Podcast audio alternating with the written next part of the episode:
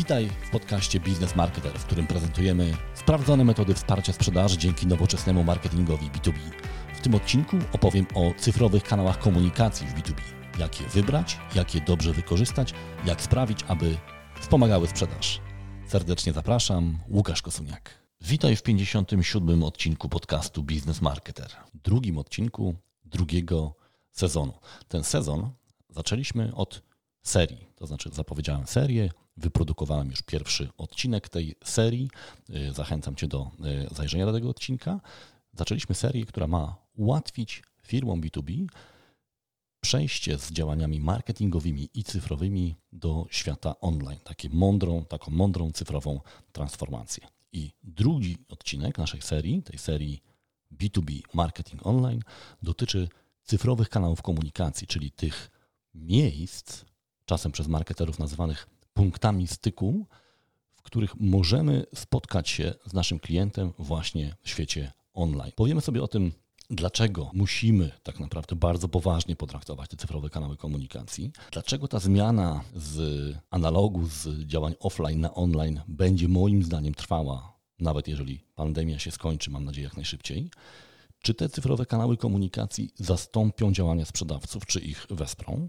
Wreszcie jak tą zmianę przeprowadzić i to można zrobić już od razu. Chciałbym, żeby ten odcinek był taki bardzo instruktażowy, tak żebyście mogli jak najszybciej y, wykorzystać y, część z tych informacji. Więc zacznijmy sobie od tego, co się zmieniło po stronie klienta. Dlaczego my te kanały cyfrowe musimy potraktować tak na poważnie? I ja sobie zdaję sprawę z tego, że tej chwili my nie mamy za bardzo innego wyjścia w sprzedaży i marketingu B2B niż y, używanie tych cyfrowych kanałów komunikacji, ale widzę, bo ta seria powstała na bazie moich rozmów z klientami, że te cyfrowe kanały ciągle są traktowane po macoszemu, że to jest coś takiego, co trochę jest takim hobby, trochę taką próbą i często fragmentarycznie potraktowane. Moim zdaniem my musimy wejść w te cyfrowe kanały komunikacji na pełnej prędkości. Musimy je w pełni wykorzystać.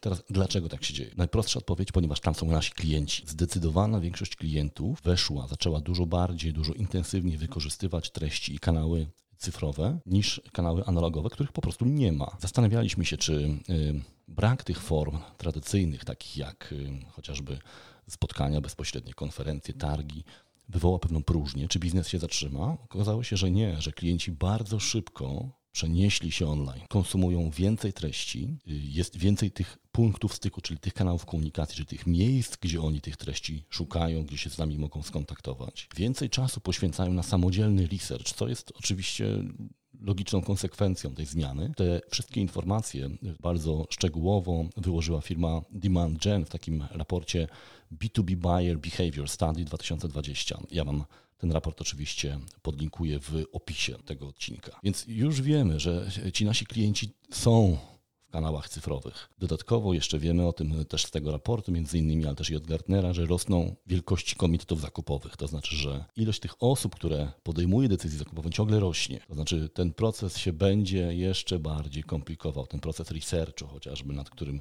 klienci spędzają coraz więcej czasu. No i co z tego dla nas wynika? No, przede wszystkim my musimy zadbać o to, co oferujemy klientom, który, którzy dokonują samodzielnego researchu. Czy oni, czy patrząc w tej chwili na treści, które, które mamy na swojej stronie, czy ten mój klient będzie w stanie odpowiednio poznać moją ofertę, mój produkt, zainteresować się i przekonać się, że warto jest poświęcić kolejne kroki, na przykład na kontakt z handlowcem. Wiemy o tym, że klienci tych treści oczekują, ale y, oczekują tych treści coraz bardziej jakościowych. Znowu ta sama firma DemandGen wyprodukowała bardzo fajny raport, który nazywa się 2020 Content Preferences Study. I ja dziś będę się do niego odnosił, oczywiście też go Wam podlinkuję, ale wynika z niego jednoznacznie, że klienci oczekują informacji o wiele lepiej dopasowanych do ich potrzeb informacyjnych, które zmieniają się razem z przechodzeniem przez poszczególne fazy tego procesu decyzyjnego. Czyli innych treści klienci oczekują na etapie budowania świadomości tego takiego wstępnego researchu, a innych tam, gdzie my, gdzie już klient porównuje te treści. Wydaje się to oczywiste, ale dlaczego ja o tym mówię? Bo jak zawsze, to co jest oczywiste w teorii, w praktyce już nie jest takie oczywiste i większość firm ma potężny problem ze zmapowaniem, z takim połączeniem tego procesu decyzyjnego, po, po, naszej stronie procesu sprzedażowego, z treściami. Często jest tak, że te treści są fragmentaryczne. To znaczy klient na przykład ma coś ciekawego do przeczytania na naszym blogu o jakichś trendach, zjawiskach i tak czyli na tym etapie budowania świadomości, ale jeżeli później chciałby przejść na kolejny etap, nie dajemy mu żadnej propozycji. Bardzo często wpisy na blogu kończą się na przykład takim wezwaniem: Spodobało Ci się to, daj nam lajka. Nie dajemy nawet szansy klientowi, żeby on poszedł w głąb. Więc my musimy o tym pamiętać. To my musimy zaproponować temu klientowi ścieżkę y, konsumpcji tych treści. Jeżeli tego nie zrobimy, on po prostu wyjdzie i pójdzie, pójdzie gdzie indziej. A tych treści jest y, coraz więcej. Y, klienci też coraz mniej ufają handlowcom. No siłą rzeczy, ponieważ więcej informacji pozyskują samodzielnie, to nie potrzebują aż tak bardzo tych handlowców na początkowych etapach procesu decyzyjnego. I to jest nasza, y, nasz obowiązek, żeby przekonać klienta, że kontakt z handlowcem ma dla nich wartość. Tutaj ostrzegam przed jedną rzeczą, czyli takim zmuszaniem do kontaktu z handlowcem. Ja wielokrotnie y, sam byłem poirytowany, ale też od wielu klientów i różnych osób, z którymi rozmawiam, słyszę to, że bardzo często jest tak, że firma chowa pewne informacje, unika przekazywania ich, właśnie zmuszając nas do kontaktu z handlowcem. Moi drodzy, to, to, będzie, to coraz mniej będzie działało y, ponieważ y, klienci coraz bardziej oczekują, że oni mogą w zasadzie wszystkiego się dowiedzieć samodzielnie, a handlowcowi zadać tylko kilka pytań na rzeczy, które, które trzeba wyjaśnić, rozwinąć, dopasować do potrzeb firmy. Jeżeli my y, przekażemy tylko taką płytką dawkę informacji klientowi i, w zasadzie wszystko, co będziemy robili, będzie zmuszało tego potencjalnego klienta do kontaktu z handlowcem, y, będziemy y, przegrywać po prostu, bo inni zaczynają to robić zupełnie y, w inny sposób. Musimy mieć tego świadomość, że średnio klienci coraz później angażują handlowców. To jest po prostu zmiana, którą musimy przyjąć, nie, nie walczyć z nią, bo y, po prostu przegramy z konkurencją. Musimy się przygotować na to, że treści mamy wyprodukować więcej, a handlowców mamy przygotować na bycie osobą, która w tych bardziej zaawansowanych, trudnych pytaniach jest w stanie klientowi pomóc to też jest tak, że to jest duży benefit dla nas, bo bardzo często my możemy w ten sposób odciążyć handlowców w obszarze prospectingu, czyli tego obszar, w tym obszarze, gdzie oni są najmniej efektywni tak naprawdę, poprzez odpowiednio ułożone treści. Oczywiście sobie zdaję sprawę, że to nie jest proces tygodniowy, to jest proces, który może trwać nawet lata, ale jeżeli dobrze przygotujemy te lejki komunikacji, czy te treści i te procesy, które pozwalają klientowi iść dalej i dalej, odciążymy handlowców i będziemy dostarczali im lidy, nie będziemy ich zmuszali do generowania tych prospektów na bardzo wczesnym, e, wczesnym etapie. To trzeba też pamiętać o tym, że e, tacy, taki klient, który sam dokonuje researchu, może mieć różne nietypowe pomysły, bo mm, brak takiego właśnie przewodnika e, w postaci handlowca czy dobrych treści może powodować, że ten klient gdzieś tam schodzi na manowce i oni potem przychodzą z różnymi takimi propozycjami działań, które nie do końca da, da się nawet zrealizować, a często też zaczynają szukać wśród różnych bardzo niszowych takich takich rozwiązań, szczególnie w obszarze y, IT, ja to widzę często klienci, którzy korzystali ze sprawdzonych rozwiązań, nagle właśnie na bazie własnego researchu, czasami błędnego, no ale to jest ich research, y, wpadają na pomysł, że oni sobie mogą skorzystać z usług jakiegoś startupu i tak naprawdę przestać korzystać z jakiegoś dużego rozwiązania. Czasem to nie ma sensu, najczęściej to nie ma sensu, ale My musimy zdawać sobie sprawę z tego, że jeżeli my tego, temu klientowi nie powiemy, dlaczego warto korzystać z tych rozwiązań, to właśnie w to miejsce może wejść bardzo aktywny, atrakcyjny treściowo startup i, że tak powiem, namieszać. Więc my musimy zadbać o początek lejka, jeśli chodzi o treści, ale też pamiętajcie o tym, proszę, y, ten cyfrowy kanał komunikacji nie wyłącza się w momencie, kiedy odpowiedzialność przejmuje handlowiec, czyli kiedy już jest ten kontakt handlowca z klientem, bo klient nie wyłącza internetu. I coraz częściej on działa równolegle. Dlatego myśląc o cyfrowych kanałach komunikacji, musimy o tym pamiętać, że to nie jest proces sekwencyjny. Czyli najpierw treści, potem handlowiec. Nie. Nawet jeżeli klient jest w kontakcie z handlowcem, on nadal szuka, porównuje, czyta, analizuje i sprawdza tego handlowca. Więc te wszystkie treści, które przygotowujemy online, powinny być powinny potwierdzać to, co mówi handlowiec, a wręcz uzupełniać to, tak żeby handlowiec mógł na przykład przed spotkaniem albo po spotkaniu przesłać dodatkowe materiały, które potwierdzają to, co on powiedział. W zasadzie płynnie już przeszliśmy do y, drugiego, y, drugiej części tej, tej audycji, czyli no, co my mamy z tym zrobić. Mamy już jakiś obraz klienta, tego klienta ucyfrowionego, który oczekuje y, lepszych treści, lepiej dopasowanych. No i jak my mamy na to zareagować?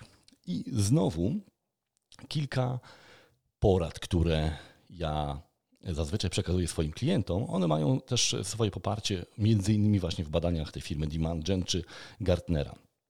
Po pierwsze, musimy zwrócić uwagę na, w zasadzie przyjąć taką e, strategię. Ja ją nazwałem digital by default. Co to znaczy? To znaczy, przepraszam za brak polskiej nazwy, ale jakoś nic, nic nie może mi wpaść do głowy. Jeżeli macie jakiś pomysł, to, to chętnie, chętnie tutaj zwrócę się o pomoc.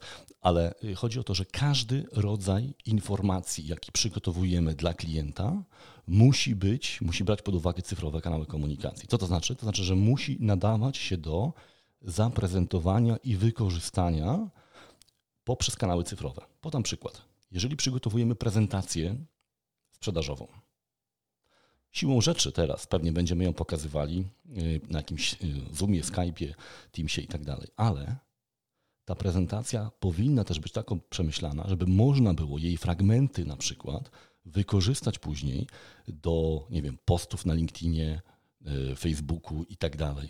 Nawet od strony właśnie estetyki. Niech to będzie materiał, który my potem możemy wielokrotnie wykorzystywać. Niech to będzie materiał, który my możemy przerobić na różne formaty podczas prezentacji, wiadomo, taki format quasi PowerPointowy, ale być może trzeba to komuś wysłać potem w jakimś dokumencie, czasami nazwanym slajdumentem. Więc myślmy o tym, żeby nie budować, nie tworzyć żadnego y, przekazu, żadnej informacji, która nie nadaje się do cyfrowych kanałów. A patrząc pozytywnie, wszystko, co chcemy przekazać klientowi, powinno przejść przez taką siatkę y, decyzyjną, ok, czy my możemy to jakoś inaczej wykorzystać, czy to może pójść na bloga, czy to może pójść na Facebook, czy to możemy z tego zrobić krótkie wideo. Dlaczego?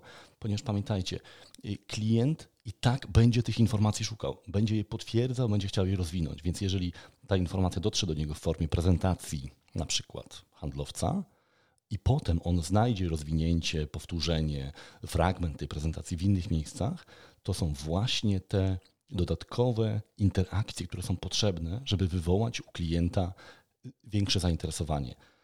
Gartner chyba zmierzył kiedyś, że tak naprawdę klient, żeby zaczął myśleć w ogóle o podjęciu jakichkolwiek ruchów zakupowych, potrzebuje kilkanaście interakcji z naszymi treściami. Czyli jeżeli trafiamy na klienta, który jeszcze nie myślał o tym, że warto jest coś kupić, zmienić, zupgrade'ować, potrzebuje kilkanaście razy spotkać się z naszymi treściami. Więc jeżeli my mamy taki przekaz, który do tego się nadaje, to powinniśmy myśleć o tym, jak go wielokrotnie wykorzystać i w jakich miejscach go osadzić, żeby on uzupełniał to, co robią nasi sprzedawcy, albo wręcz poprzedzał to, co oni robią. Tak? Bo my mówimy o takim procesie, gdzie na początku zazwyczaj właśnie handlowcy nie są angażowani, ale potem handlowcy już rozmawiają z klientem, ale są też inni handlowcy i są też inne firmy, które swoimi treściami próbują przekonać, że to oni są tym lepszym wyborem. Więc mądry dobór mm, tych sposobów produkcji treści, też tego przekazu, spowoduje, że my będziemy mogli go wielokrotnie wykorzystywać. Ja bardzo lubię tą,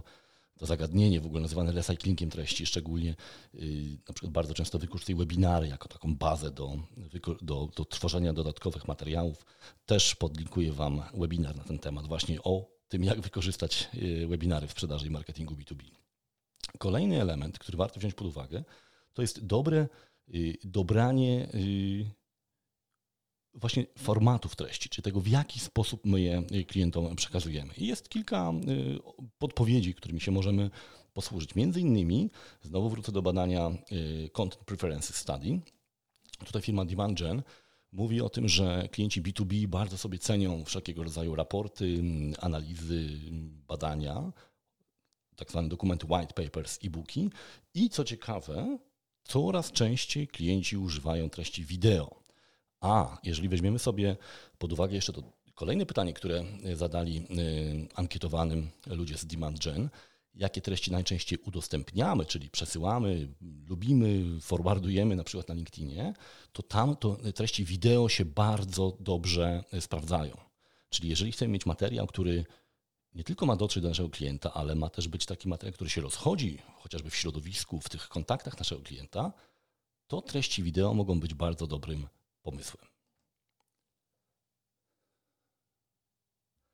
Więc taktyka digital by default, czyli wszystko, co robimy informacyjnie, ma brać pod uwagę, że to ma, ma, się pojawić w kanałach komunikacji. Nie tylko, ale przede wszystkim w kanałach komunikacji cyfrowej. Y, po drugie, mądre dobranie formatów treści, po trzecie wykorzystywanie wielokrotnie tych samych treści, po to, nie po to, żeby się nie, nie napracować, a mieć efekt, tylko właśnie po to, żeby wzmocnić efekt, który do klienta dociera, na przykład od naszego handlowca. Trzeci element, na który trzeba zwrócić uwagę, to jest dopasowanie treści do potrzeb informacyjnych, które się zmieniają y, na et kolejnych etapach procesu decyzyjnego.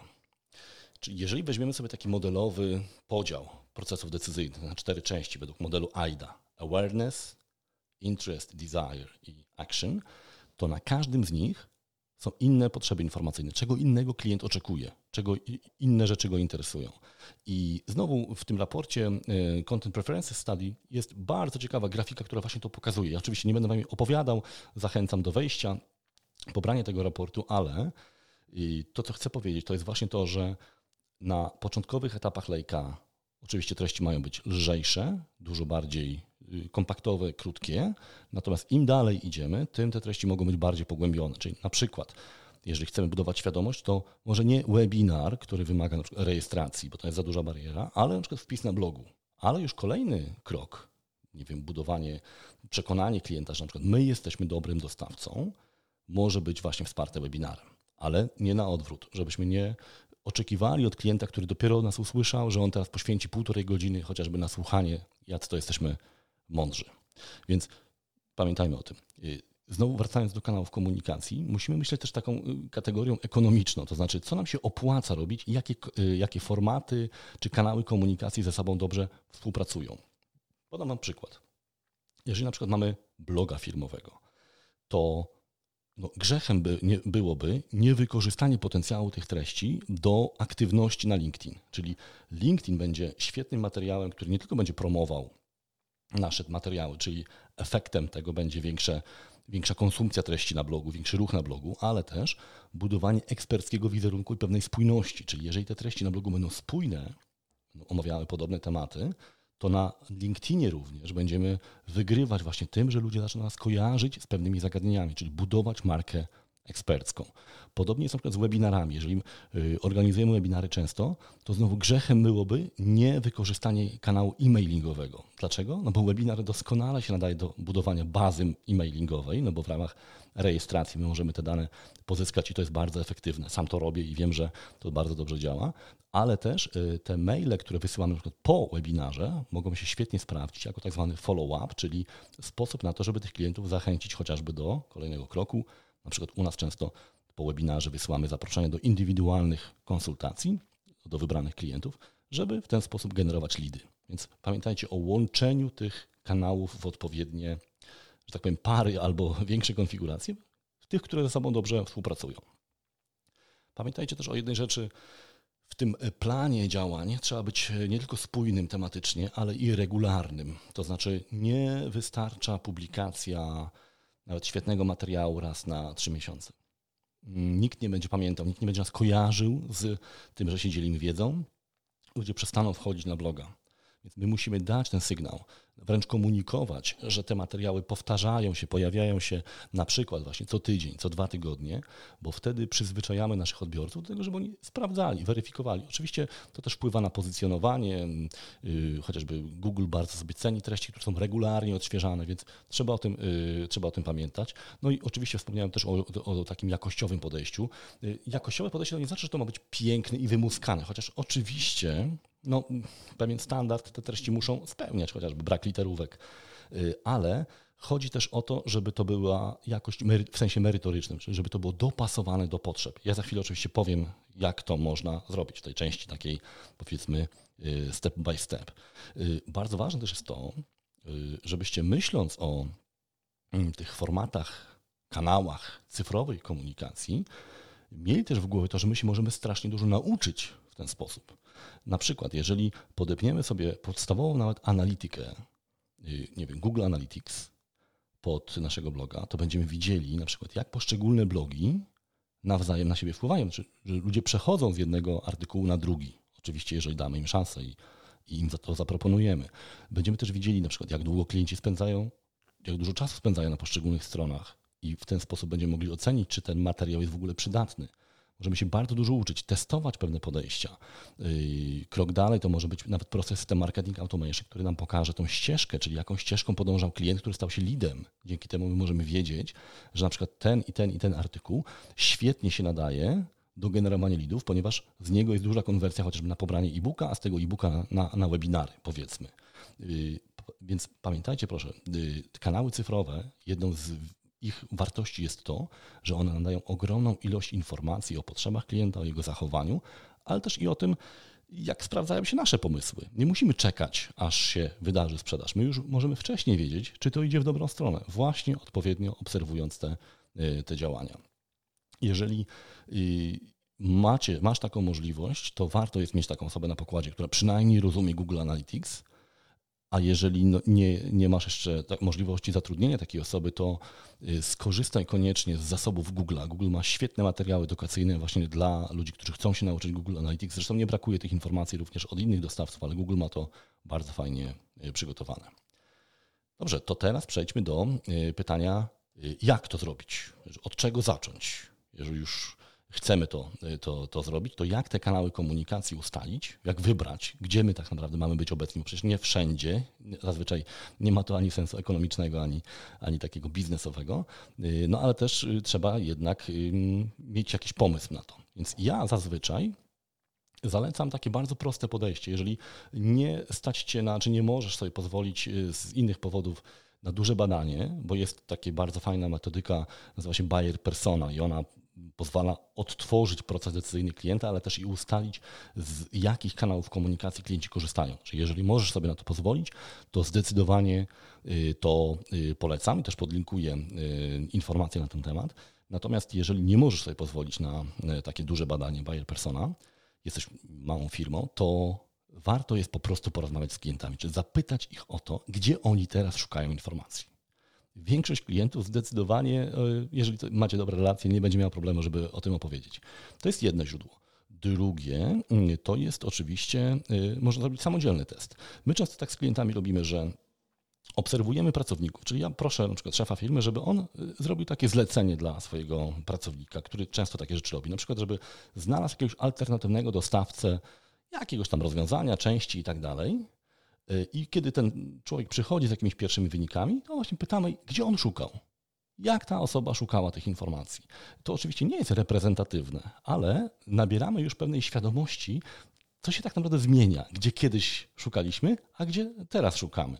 Y, więc warto jest też, y, zwróćcie też uwagę, jak wy szukacie pewnych informacji. Oczywiście mówimy w kontekście B2B y, dla swojej firmy.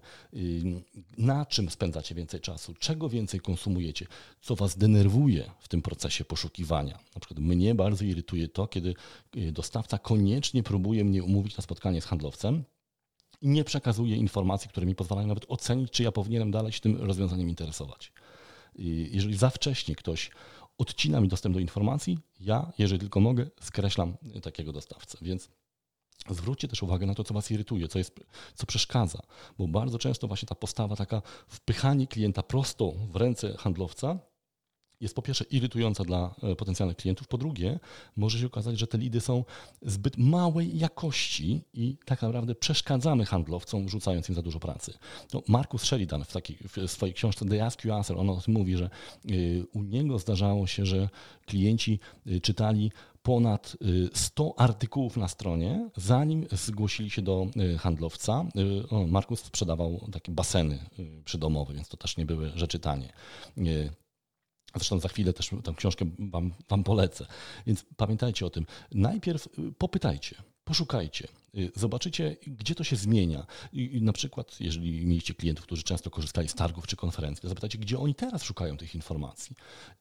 Ja na przykład bardzo duży y, widzę przyrost konsumpcji wideo w B2B. Coraz częściej klienci mówią, że no, szukają filmów, demonstracji, chcą zobaczyć, jak to wygląda, jak to działa. Webinary też się dosyć dobrze y, sprawdzają. Więc na tej bazie Oczywiście, jeżeli macie jakiekolwiek inne źródła, jakieś ankiety, ankiety też są bardzo fajnym sposobem na, na takie uzyskanie większej ilości informacji. Zbierzcie te informacje, nie zgadujcie, bo to, co my mamy w głowie, może być absolutnie niespójne z tym, co, co robią klienci. Więc im więcej tych informacji, tym lepiej. Dajcie sobie na to 2-3 tygodnie. Y, potem rzeczywiście wybierz ten punkt styku. Zdecyduj, w których miejscach twoi klienci najczęściej szukają informacji, porównaj to z tym, no, co możesz, co potrafisz zrobić. Jeżeli na przykład klienci mówią, że oni zaglądają na stronę, na bloga na przykład dostawcy. Czy ty masz bloga? Czy możesz go stworzyć? Yy, o czym pisać na tym blogu? Za chwilę zresztą powiem o czym, yy, jak to, jak to sprawdzić. Yy, kolejny, kanały społecznościowe. Czy twoi klienci są na Facebooku, czy na LinkedInie, czy tu i tu?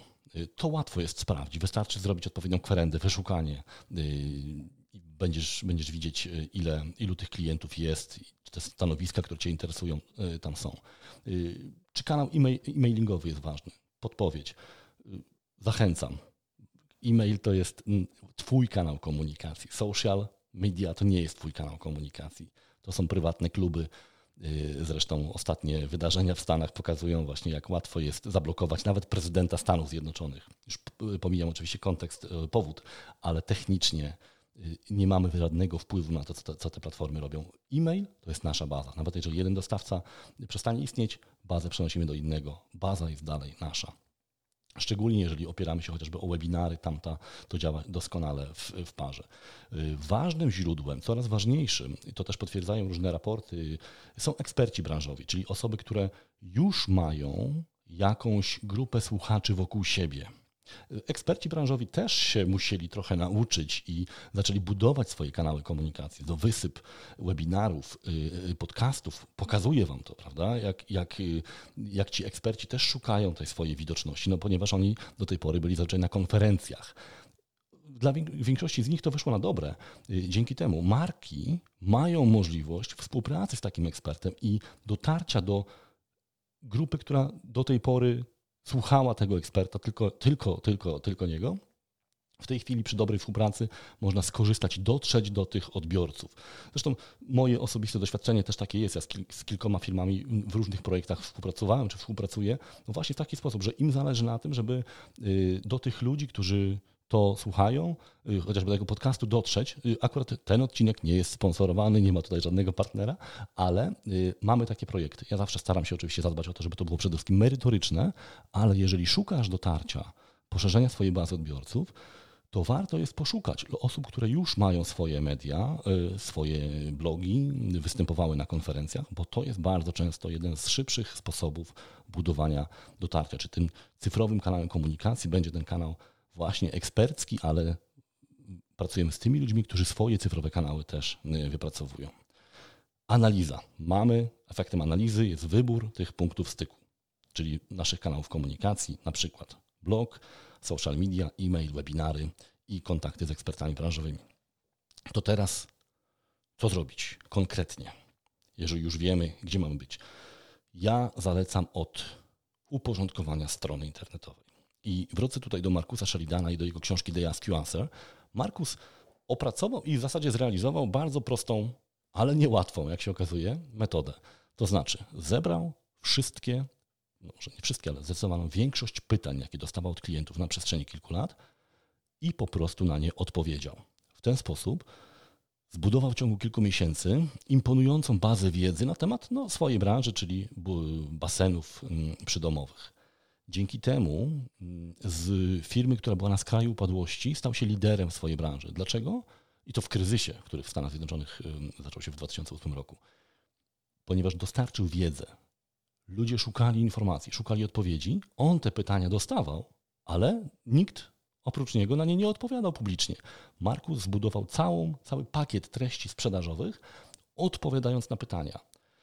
Ta metoda, powiedziałem, że jest prosta, ale niełatwa. Dlaczego? Bo ona jest trywialna. W zasadzie wystarczy zapisywać pytania, agregować i odpowiadać na nie, ale właśnie trzeba być bardzo konsekwentnym. To znaczy zbierać te pytania często w słowo w słowo, bo to też jest bardzo cenne, jakim językiem klienci te pytania zadają, a potem na nie odpowiadać i nie blokować się własną pułapką wiedzy, to znaczy takim przekonaniem, że przecież to jest trywialne, przecież to wszyscy wiedzą, na to już nie musimy odpowiadać.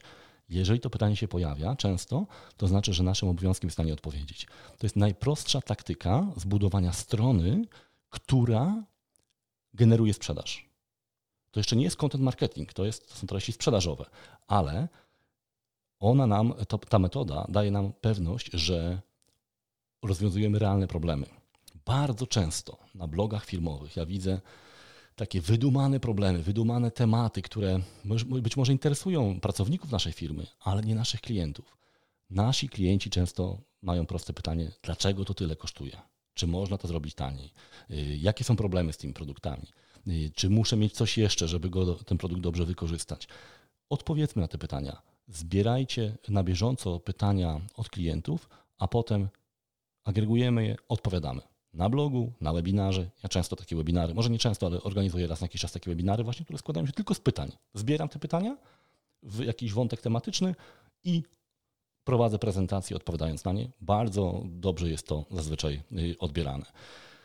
Drugi etap, y, jeżeli już masz treści, które się y, pojawiają regularnie, które odpowiadają na pytania klientów, to jest zadbanie o promocję tych treści, czyli pozycjonowanie i aktywność w kanałach społecznościowych. Znowu, jeżeli chcesz zwiększyć swoją aktywność w kanałach społecznościowych, zaangażować też pracowników, to podstawowy warunek jest taki, żebyś miał, miała treści, które można promować, bo to dopiero daje możliwość budowania przede wszystkim eksperckiego wizerunku, zapewnienia pewnej spójności, y, ale też i konwersji z tej sieci społecznościowej na Twój materiał, na Twojego bloga. To jest bardzo ważne, bo z samych lajków jeszcze nikt nie wyżył. My musimy zadbać o to, żeby sieci społecznościowe pracowały dla nas. Jak to zrobić? Mieć treści, które przyciągają uwagę osób, które, które mamy w swoich kontaktach, czy osób, do których do, możemy dotrzeć przy pomocy kanałów społecznościowych, a potem przenieść ich poprzez kliknięcie na stronę, na webinar, na materiał wideo. I w ten sposób przenosimy te osoby z obcej ziemi, którym są sieci społecznościowe, na naszą ziemię, która na przykład jest nasza strona czy nasz, y, czy nasz blog. Szczególnie wtedy, kiedy myślicie o webinarach, do czego Was bardzo zachęcam, y, sieci społecznościowe bardzo, są bardzo wdzięcznym kanałem promocji, ponieważ i Facebook, i LinkedIn mają osobne formaty postów, czyli tworzenie wydarzeń. Dzięki temu my możemy o wiele bardziej efektywnie pozyskiwać odbiorców, uczestników tego webinaru i dzięki temu też jednocześnie promować swoją markę, y, markę ekspercką, ekspercką, a też pozyskiwać dane, bo każdy uczestnik webinaru zazwyczaj się rejestruje. Zwrócę jeszcze uwagę na, e, na jedną rzecz, tak już w, pod koniec. Mm, nie zastępujcie, nie zastępuj jeden do jednego starych formatów, y, na przykład takich jak konferencje, szkolenia czy spotkania. Ja czasem widzę ciągle jeszcze takie mm, konferencje, które trwają po 8 godzin w ciągu jednego dnia. Nie oszukujmy się, nikt nie jest w stanie tyle wytrzymać. Musicie brać pod uwagę to, że zupełnie inaczej się konsumuje treści cyfrowe, inna jest percepcja, inne jest obciążenie mózgu niż treści analogowe. Jeżeli jesteśmy na konferencji, Oczywiście i tak wszystkiego nie zapamiętamy z tych 8 godzin, ale pijemy kawę, widzimy się ze znajomymi, rozmawiamy sobie i tak dalej, i tak dalej. Nie jest to aż tak męczące. Natomiast jeżeli chcemy kogoś zmusić do siedzenia przed komputerem przez 6 godzin czy, czy więcej, to wiemy, że to jest nierealne. Więc jeżeli masz taką, taki materiał, który może zająć kilka godzin, to jest kilka prezentacji na przykład, podziel to na mniejsze webinary. Y, my to robimy od miesięcy y, działa to bardzo dobrze. Jest to dużo tańsze, dużo prostsze, a jednocześnie dajemy większą możliwość wyboru, a przede wszystkim dajemy szansę, że ktoś zapamięta to, co jest mówione podczas tej konferencji i będzie w niej uczestniczył, bo no, ewidentnie jest widać odpływ uczestników po dwóch, maksymalnie trzech godzinach od rozpoczęcia takiej konferencji, czyli nie zastępujcie tego. Tak samo z targami. Nie, nie, niekoniecznie trzeba teraz te fizyczne obiekty y, pakować w jakieś nie wiadomo jakie miejsca, zapewniać jakąś nie wiadomo jaką technologię. Oczywiście, jeżeli możesz sobie na to pozwolić, to może być nawet imponujące, ale pomyśl o tym, czy nie warto nie wiem, zastosować modelu 3D na przykład bardzo często firmy produkcyjne takie modele mają mogą je wyrenderować i możliwości jest bardzo dużo i dać handlowcowi czy komuś, kto to pokazuje, możliwość zaprezentowania takiego modelu e, w trakcie webinaru. Myślcie o tym e, nie tylko jak e, odtworzyć to doświadczenie klienta. Nie zawsze się da. Nie zawsze da się odtworzyć doświadczenie klienta, którego zapraszamy do świetnego hotelu na prezentację. Też nie o to chodzi. Musimy znaleźć sposób na podejście takie, żeby ten klient miał tą wartość merytoryczną, przynajmniej porównywalną. Więc nie warto jest jeden do jednego kopiować tych chociażby wydarzeń, które do, tej pory trwały po, po, po, kilka godzin. Na koniec y, zawsze jest taka, takie pytanie, które dostaję od klientów, z którymi pracujemy nad tą digitalizacją. A co, jak wróci stare? To znaczy, a co, jak ten COVID wreszcie się skończy?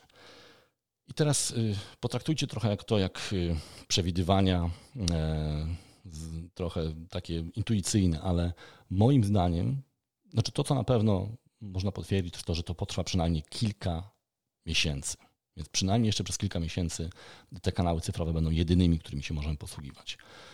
Drugi element, y, pojawią się nowe przyzwyczajenia. Ja już widzę często takie mm, stwierdzenia chociażby szefów sprzedaży, którzy mówią o tym, że oni zauważyli, że handlowcy pracując stacjonarnie wcale nie przynoszą mniejszej sprzedaży, są bardziej efektywni.